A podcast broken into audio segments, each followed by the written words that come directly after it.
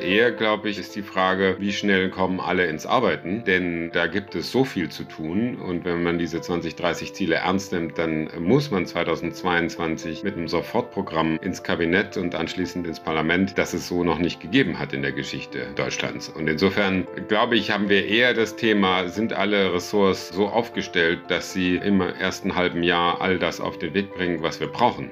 Da haben wir als Agora ja auch schon viele Vorschläge gemacht. Insofern hoffe ich mal, dass da niemand bei Null anfängt. Es steht ja im Koalitionsvertrag, bis Ende 2022 soll alles im Gesetzblatt sein. Abgeschlossene Vorhaben. Und allein wenn man einmal eine Beihilfeschleife drehen muss, die ja auch locker fünf Monate dauert, heißt das rückwärts gerechnet, man muss bis Ostern mit den Themen, die beihilferelevant sind, im Kabinett sein. Herzlich willkommen bei Let's Talk Change. In unserer Podcast-Reihe diskutieren wir mit relevanten Entscheidungsträgern, inspirierenden Innovatoren und spannenden Visionären, welche Rolle Technologien, Geschäftsinnovationen, Politik und Medien für den Wandel der Wirtschaft und Gesellschaft in Richtung Nachhaltigkeit haben. Mein Name ist David Wortmann. In der letzten Episode von Let's Talk Change bin ich mit Ralf Füchs der allgemeinen Frage nachgegangen, ob der neue Koalitionsvertrag der Bundesregierung ein Aufbruchssignal hin zur sozial-ökologischen Transformation unserer Gesellschaft ist. Mit Patrick Greichen zoome ich nun noch einmal näher ran. Und wir besprechen, was genau an Klimaschutz, Energiewende und Co. auf 177 Seiten Koalitionsvertrag tatsächlich steht. Dieser Podcast ist insofern besonders, als dass ich mit Patrick dieses Gespräch noch in seiner Rolle als Leiter der Agora Energiewende geführt habe. Aber während der Aufzeichnung am vergangenen Dienstag sickerte die Nachricht durch, dass Patrick zum neuen Staatssekretär im Bundesministerium für Wirtschaft und Klimaschutz ernannt wird. Da wir diesen Podcast vor einem Online-Live-Publikum aufgezeichnet haben und wir Robert Habeck als neuen Wirtschafts- und Klimaschutzminister die offizielle Verkündigung dieser Personalie nicht vorweggreifen wollten, ließen wir diese neue Information unkommentiert. Freut euch also auf eine gewissermaßen historische Aufnahme in dem der noch Think Tank Chef Patrick Greichen, dem während unseres Gespräches noch unbekannten Energiewende-Staatssekretär, genau die Eckpunkte skizziert, die nötig sind, um den massiv angestrebten Ausbau der erneuerbaren Energien zu verwirklichen. Wie dem Staatssekretär Patrick Greichen diese Mammutaufgabe gelingen wird, werden wir dann mit ihm in einer zukünftigen Ausgabe mal besprechen. Ich wünsche euch viel Spaß bei dieser Folge von Let's Talk Change. Patrick, Du bist seit vielen Jahren Chef der Agora Energiewende. Du bist einer der Chefdenker der deutschen Energiewende mit äh, viel Ausblick natürlich auch Richtung Europa. Du hast die alte Bundesregierung sehr eng begleitet. Ihr habt das auch mit äh, vielen Gutachten und Studien gemacht. Ihr habt jetzt noch vor der Wahl Vorschläge auch erarbeitet, was passieren muss, damit Deutschland auf einen Klimaneutralitätspfad kommt. Wie zufrieden bist du mit dem Koalitionsvertrag, wie er jetzt vor einigen Tagen vorgelegt worden ist? Also insgesamt würde ich sagen, da ist ist sehr viel Gutes drin. Damit sind die minus 65 Prozent bis 2030 möglich und sogar mehr. Das, was ja augenscheinlich sozusagen heraussticht, sind die 80 Prozent Erneuerbare bis 2030. Das hatte so kaum jemand auf dem Zettel und das ist natürlich eine Ansage. Es ist eine Ansage, dass jetzt eindeutig das erneuerbare Energienzeitalter kommt, dass der Kohleausstieg allein schon deswegen kommt und es ist natürlich auch von der gestiegenen Stromverbrauchszahl, die da drin drin steht, eine Ansage, dass die Elektrifizierung jetzt kommt, also dass das in Richtung Wärmepumpen im Gebäudesektor, in Richtung Elektromobilität im Verkehrssektor jetzt geht. Und das ist egal, welche Szenarien man anguckt, immer das Rückgrat einer klimaneutralen Energiewirtschaft, dass man Fullspeed Erneuerbare und Elektrifizierung macht. Das ist drin im Koalitionsvertrag und zwar mehr, als wir alle, glaube ich, erwartet hatten und das ist beeindruckend. Da sind ja erstaunliche Ausbauziele drin, die viele gefordert haben, die einige wirklich auch gar nicht für möglich gehalten haben, wie beispielsweise 200 Gigawatt Photovoltaik. Das wurde sehr konkret erwähnt.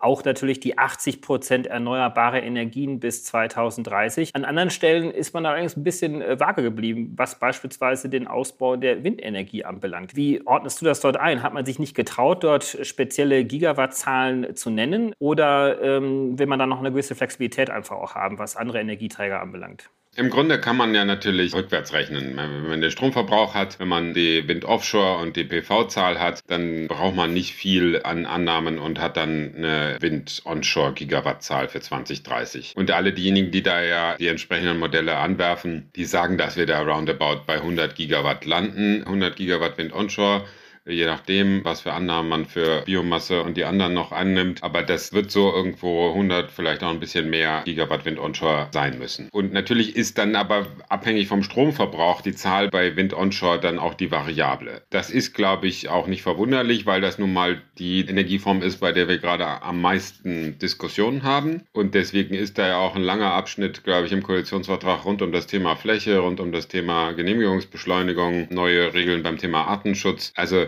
das alles schnell auf die Reihe zu kriegen, ist, glaube ich, eine der vordringlichsten Aufgaben der neuen Regierung. Und dann wird man sehen, wie hoch geht der Stromverbrauch tatsächlich. Und dementsprechend sind es dann jetzt 95, 100 oder 110 Gigawatt Wind onshore, die wir brauchen. Das sind ja rund 10 Gigawatt pro Jahr Ausbau. Du hast ja darauf hingewiesen, dass Genehmigungsverfahren zu beschleunigen wirklich einen Schlüssel auch darstellen. Eine andere Zahl, die ja auch unter anderem ja von euch, aber auch von der Stiftung Klimaneutralität und anderen in den Raum geworfen worden sind, sind diese 2% Landfläche, die wir brauchen für den Ausbau. Wie kann man die denn absichern, also in den Bundesländern, dass die tatsächlich auch zur Verfügung gestellt werden? Also dass gleichermaßen Brandenburg wie Nordrhein-Westfalen diese Flächen zur Verfügung stellen?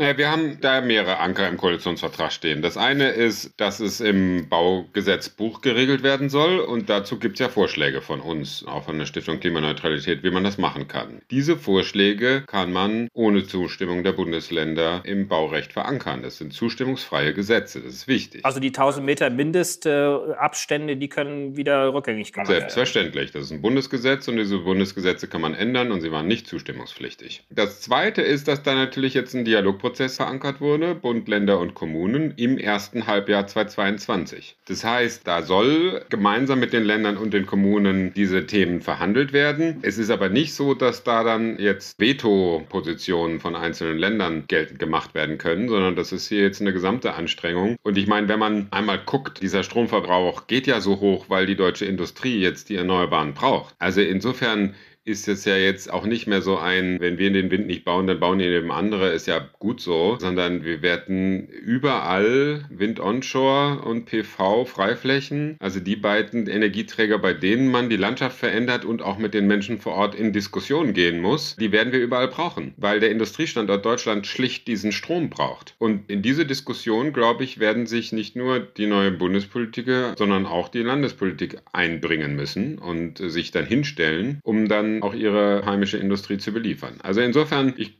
kann mir vorstellen, dass das spannende Diskussionen im ersten Halbjahr 2022 werden, aber klar ist, dass es da keine Option gibt, dass am Schluss nicht die 2% dastehen. Also in der Tat, Strom wird ja wirklich zum Standortfaktor. Das haben wir auch schon bei Ansiedlungen wie von Tesla gesehen in Brandenburg, die ja ganz explizit gesagt haben, dass sie perspektivisch mit dem hohen Ausbau der erneuerbaren Energien in Brandenburg da auch auf sinkende Stromkosten auch setzen. Ein anderer Weg ist ja auch über sogenannte PPAs zu gehen, also Power Purchase Agreements, Verträge, die man direkt zwischen den Abnehmern und den Produzenten von erneuerbaren Energien abschließt. Da ist weniges erwähnt worden im Koalitionsvertrag, dass es zumindest gestärkt werden soll. Bisher hakte dieser Bereich ja ziemlich stark. Wie genau soll das denn oder könnte das denn gelingen, über PPAs den Ausbau der erneuerbaren Energien noch zu stärken? Na, erstmal kann natürlich jetzt schon jeder PPA abschließen und mit dem Ende der 20-jährigen Förderung bei den Wind-Onshore-Anlagen haben wir ja jetzt auch sehr viele die in der sonstigen Direktvermarktung gelandet sind. Und da ist sowohl für mal, ausgeförderte Wind-Onshore-Anlagen als auch für PV-Anlagen ein großer Markt. Was wir gucken müssen, ist, dass wir Hürden, die da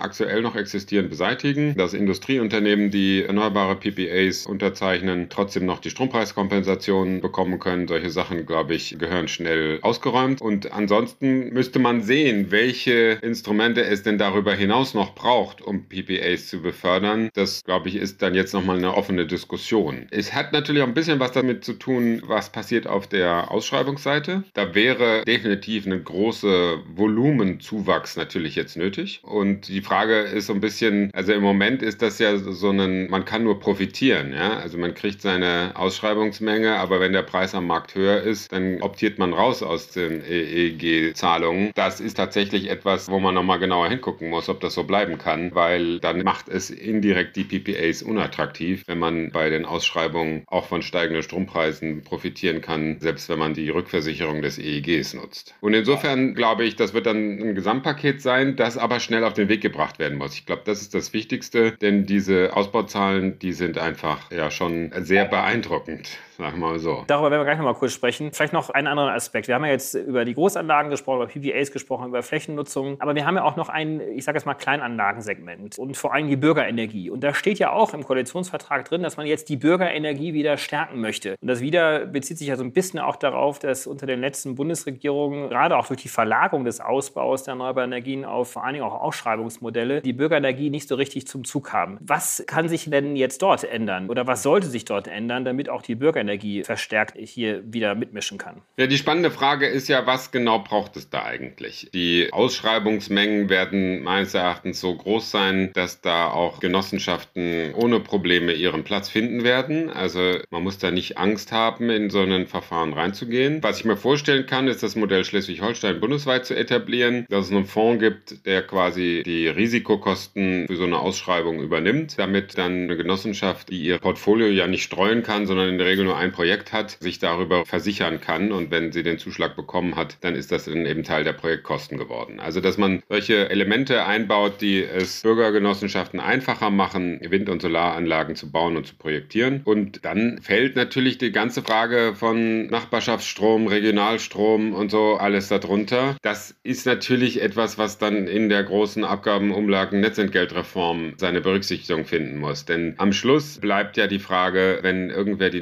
Netzentgeltreform Entgelte nicht mehr zahlt, ja, dann zahlt sie halt irgendwer anders. Und deswegen brauche ich da, glaube ich, ein faires System, das nach vorne gerichtet dann eben dafür sorgt, dass es nicht eigentlich nur ein Geschäftsmodell ist, um Netzentgeltkosten anderen aufzuwälzen. So, da, da kann man sich, glaube ich, einiges vorstellen. Wir hatten als Agora da ja auch schon verschiedene Vorschläge vor ein paar Jahren für gemacht. Vielleicht ist die Stromsteuer das geeignetere Instrument in dem Kontext. Das wird jetzt die Aufgabe dieses Marktdesign-Prozesses sein, dafür eine Lösung zu finden. Ja, also Energy Sharing ist sicherlich da auch ein Thema oder die Absenkung oder Anpassung von de Minimis-Regelungen. Aber vielleicht kommen wir mal zum Thema Wärme. Wie immer in solchen Diskussionen reden wir sehr viel über Strom. Und ja, wir wissen auch, dass sich der Stromanteil in den Wärmesektoren sich vergrößern muss. Jetzt wissen wir ja auch alle, wie wir hier sitzen, dass wir da im Wärmebereich noch nicht sehr weit gekommen sind. Wir sind ja ungefähr bei roundabout, ich weiß nicht, 7, 8 Prozent oder sowas Anteil erneuerbarer Energien im Wärmebereich. Also wirklich verschwindend gering. Jetzt möchten wir mit dem Koalitionsvertrag als Absicht in den nächsten zehn Jahren von 7 auf 50 Prozent kommen. Wie soll das denn gelingen, in dieser Zeit diese starken Ausbauraten hinzubekommen?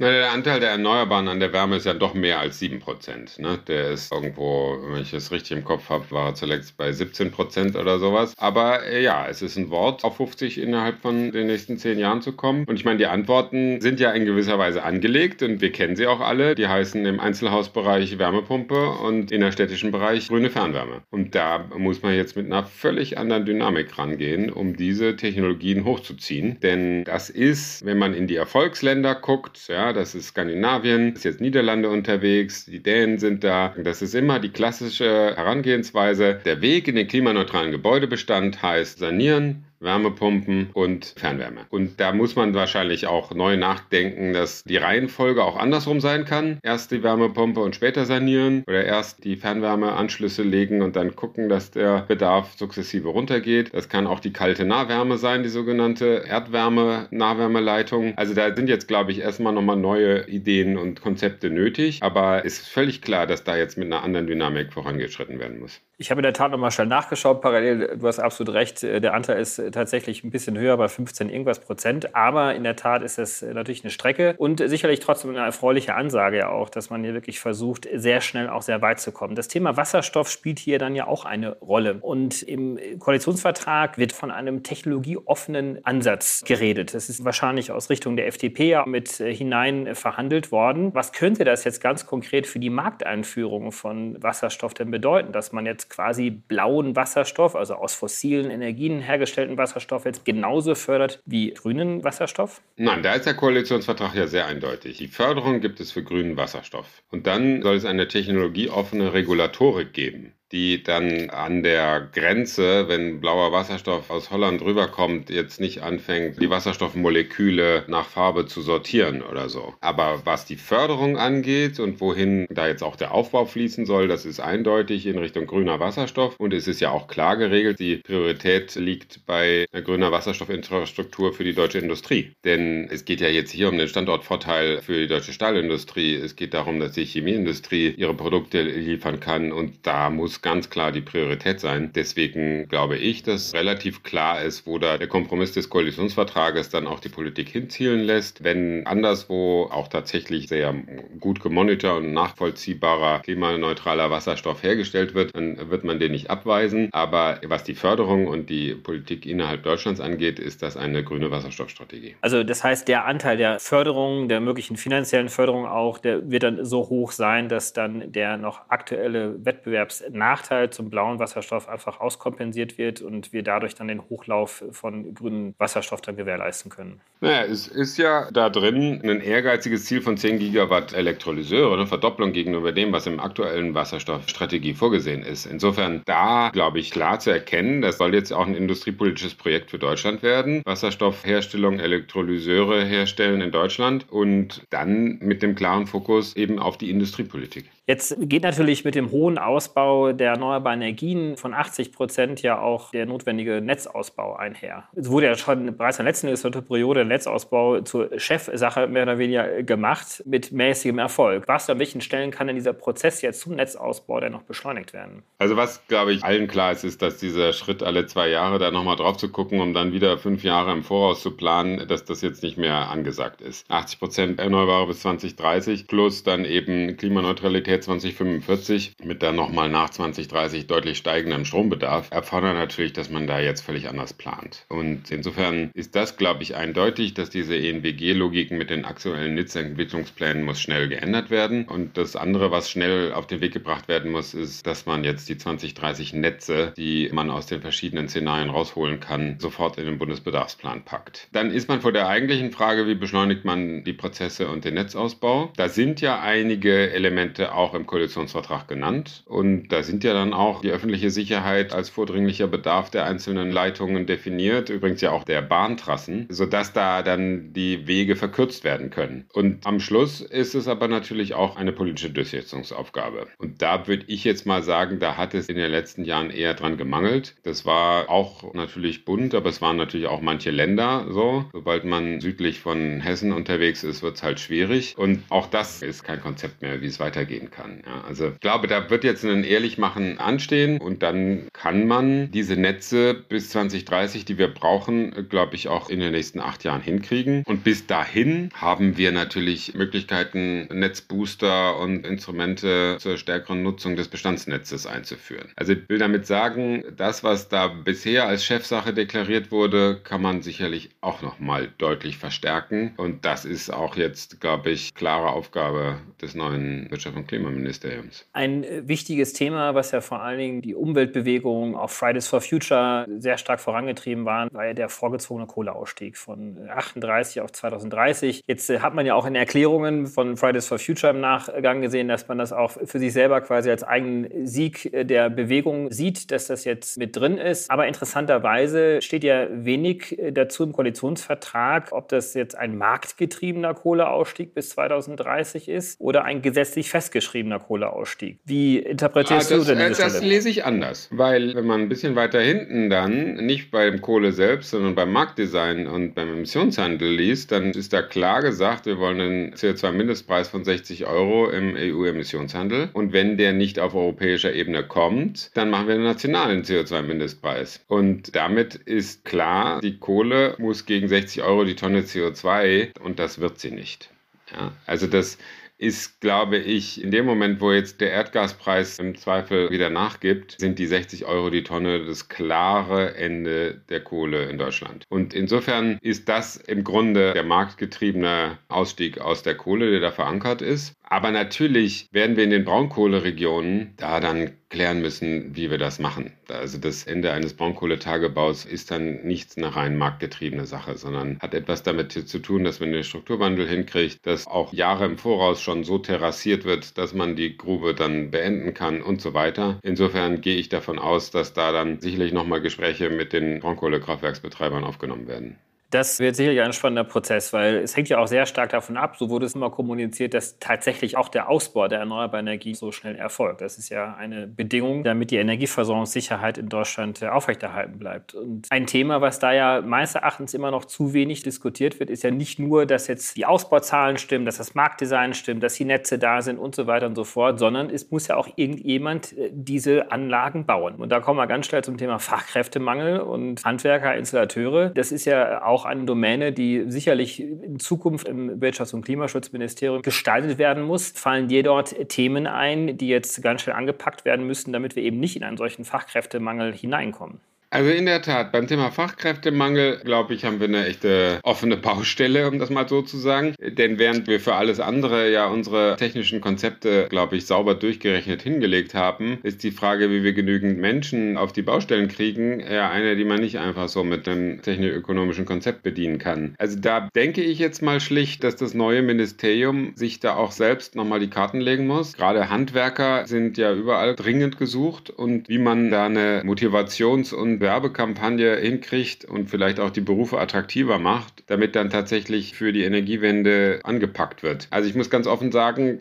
das halte ich für eine der Punkte, bei denen man noch nicht die Antwort aus dem Ärmel schütteln kann. Das ist wahrscheinlich der eine Punkt, den wir uns wirklich als Gesellschaft auch mal anschauen müssen. Der andere Punkt ist, haben wir auch die entsprechenden Produzenten bei uns im Land. Wir müssen ja nicht alle selber produzieren, aber wir haben ja doch eine relativ hohe Schlagseite bekommen von importierten Solarmodulen beispielsweise auch. Wir kennen ja alle die Geschichte in Deutschland, dass wir sehr hohe Solarproduktionszahlen ja hier schon hatten, vieles abgewandert ist. Ist es da nicht auch notwendig, dass wir uns hier ein Stück weit für die Resilienz unserer Wirtschaft wieder darum bemühen, verstärkt Produktion bei uns in Deutschland anzusiedeln in diesen Technologiebereichen, denn 200 Gigawatt, die jetzt noch aufgebaut werden wollen, können wir nicht allein aus China oder sonst woher beziehen. Da machen wir uns ja auch ein Stück weit abhängig. Man könnte die 200 Gigawatt sicherlich von irgendwoher beziehen. Ich glaube, daran scheitert nicht die Energiewende. Aber natürlich ist es sinnvoller, wenn wir mehr heimisch produzieren. Und ich meine, das Ganze auf Europa bezogen sind ja dann auch ordentliche Zahlen. Ne? Wenn man die Fit for 55 Ziele annimmt, dann gibt es einen großen großen europäischen Bedarf an Solar- und Windkapazitäten, wo es natürlich Sinn macht, dass der äh, zumindest teilweise auch in Europa produziert wird. Die Diskussionen rund um Solar-Gigafactories und das Wiederaufbauen dümpeln ja schon eine Weile vor sich hin, wissen wir beide. Wäre sicherlich noch mal genauer zu prüfen, was kann es denn sein, was da eine Wirtschaftsförderung auch tatsächlich tun kann, um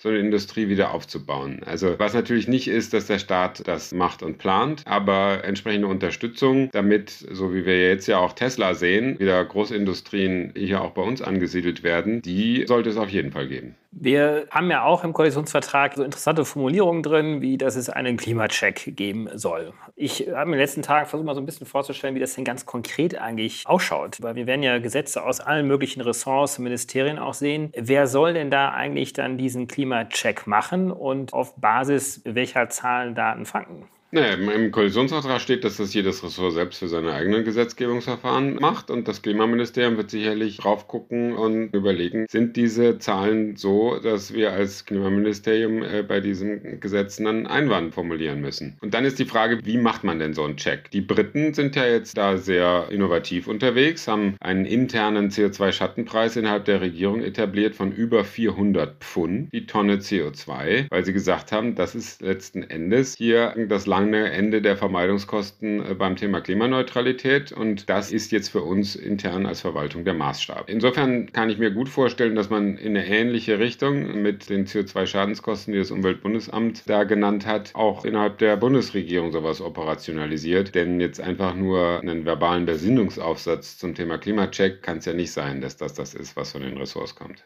Damit äh, wird dem neuen Wirtschafts- und Klimaschutzministerium ja auch eine große Rolle zugeschrieben werden müssen und sicherlich auch sehr viel Arbeit auf die Akteure dann zukommen. Jetzt ist das Thema Klimaschutz ja so ein bisschen verteilt inzwischen. Also das Wirtschaftsministerium wird dort äh, eine größere Zuständigkeit bekommen. Das Umweltministerium wird sicherlich dort auch noch äh, gewissermaßen eine Rolle spielen. Das Außenministerium, das Auswärtige Amt, das hat Annalena Baerbock ja als designierte Außenministerin dort bereits ja auch schon verkündet. So steht es ja auch im Koalitionsvertrag drin. Hat auch einen Anspruch, Klima-Außenpolitik zu machen. Sicherlich wird das Bundeskanzleramt sich aus diesen Themen auch nicht raushalten. Wird die Koordinierung dann dennoch im Wirtschaftsministerium bleiben oder zeichnet sich da auch so ein Stück weit vielleicht eine gewisse Kompetenzgerangel dann auch ab zwischen dem neuen Wirtschaftsministerium und dem Bundeskanzleramt beispielsweise? Ich glaube nicht, dass es da jetzt große Kompetenzrangeleien gibt. In Deutschland gilt das Ressortprinzip. Dort findet die fachliche Arbeit statt und dort sitzt das Know-how und das Bundeskanzleramt koordiniert die Ministerien und der Bundeskanzler hat am Schluss die Gesamtverantwortung.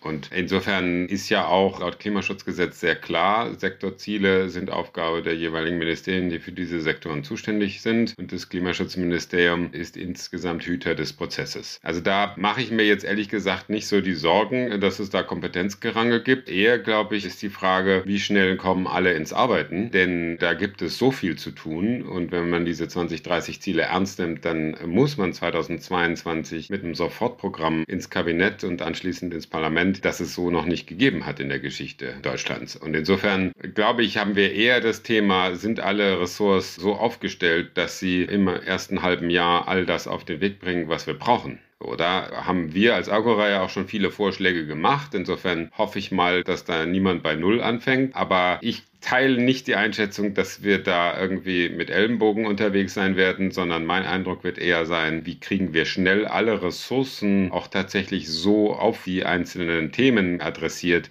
damit wir das hinkriegen. Denn es steht ja im Koalitionsvertrag, bis Ende 2022 soll alles im Gesetzblatt sein. Abgeschlossene Vorhaben. Und allein wenn man einmal eine Beihilfeschleife drehen muss, die ja auch locker fünf Monate dauert, heißt das rückwärts gerechnet, man muss bis Ostern mit den Themen, die beihilferelevant sind, im Kabinett sein. Also insofern ist da, glaube ich, die Herausforderung und nicht so sehr im Kompetenzgerangel. Über das Thema Zeitschiene wollten wir auch noch sprechen und vielleicht ist es auch eine ganz gute Abrundung zum Ende unseres Gesprächs jetzt hier, denn du hast es ja gerade selber auch schon dargestellt. 22 muss das meiste auf den Weg gebracht werden mit den entsprechenden EU-Schleifen sehr viel früher. Wie viel Platz bleibt da denn dann noch für Abstimmungen mit der Zivilgesellschaft, mit den Verbänden, mit den Akteuren? Es gab ja sehr starke Kritik auch bei der letzten Regierung, dass manchmal bei Anhörungen sehr wenig Zeit gegeben worden ist und man sich sehr wenig einbringen konnte. Glaubst du, dass hier ein anderer Politikstil machbar ist, obwohl es eben diesen Zeitdruck auch gibt?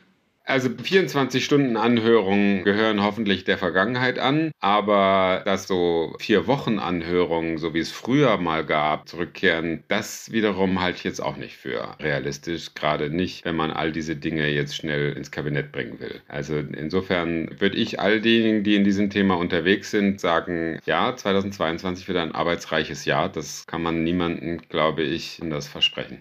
Patrick Reichen, ganz, ganz herzlichen Dank dir. Es mangelt ja zumindest nicht in der Vergangenheit an ähnlichen Konzepten. Also insofern wird diese Regierung unter anderem ja auch von Konzepten, die von der Agora kamen, einen Schnellstart hinlegen können, weil ja auch vieles schon durchdacht worden ist. Ich würde ganz gerne jetzt einfach mal die Runde öffnen. Ich habe gesehen, hier im Chat gibt es bereits schon ganz, ganz viele Fragen. Vielleicht mal. Herzlichen Dank fürs Einschalten. Wir hoffen, dass Sie beim nächsten Mal bei Let's Talk Change wieder dabei sind. Dieser Podcast wird realisiert durch DWR ECO, einer internationalen Cleantech-Beratung für Kommunikation, Politikberatung und Geschäftsstrategien.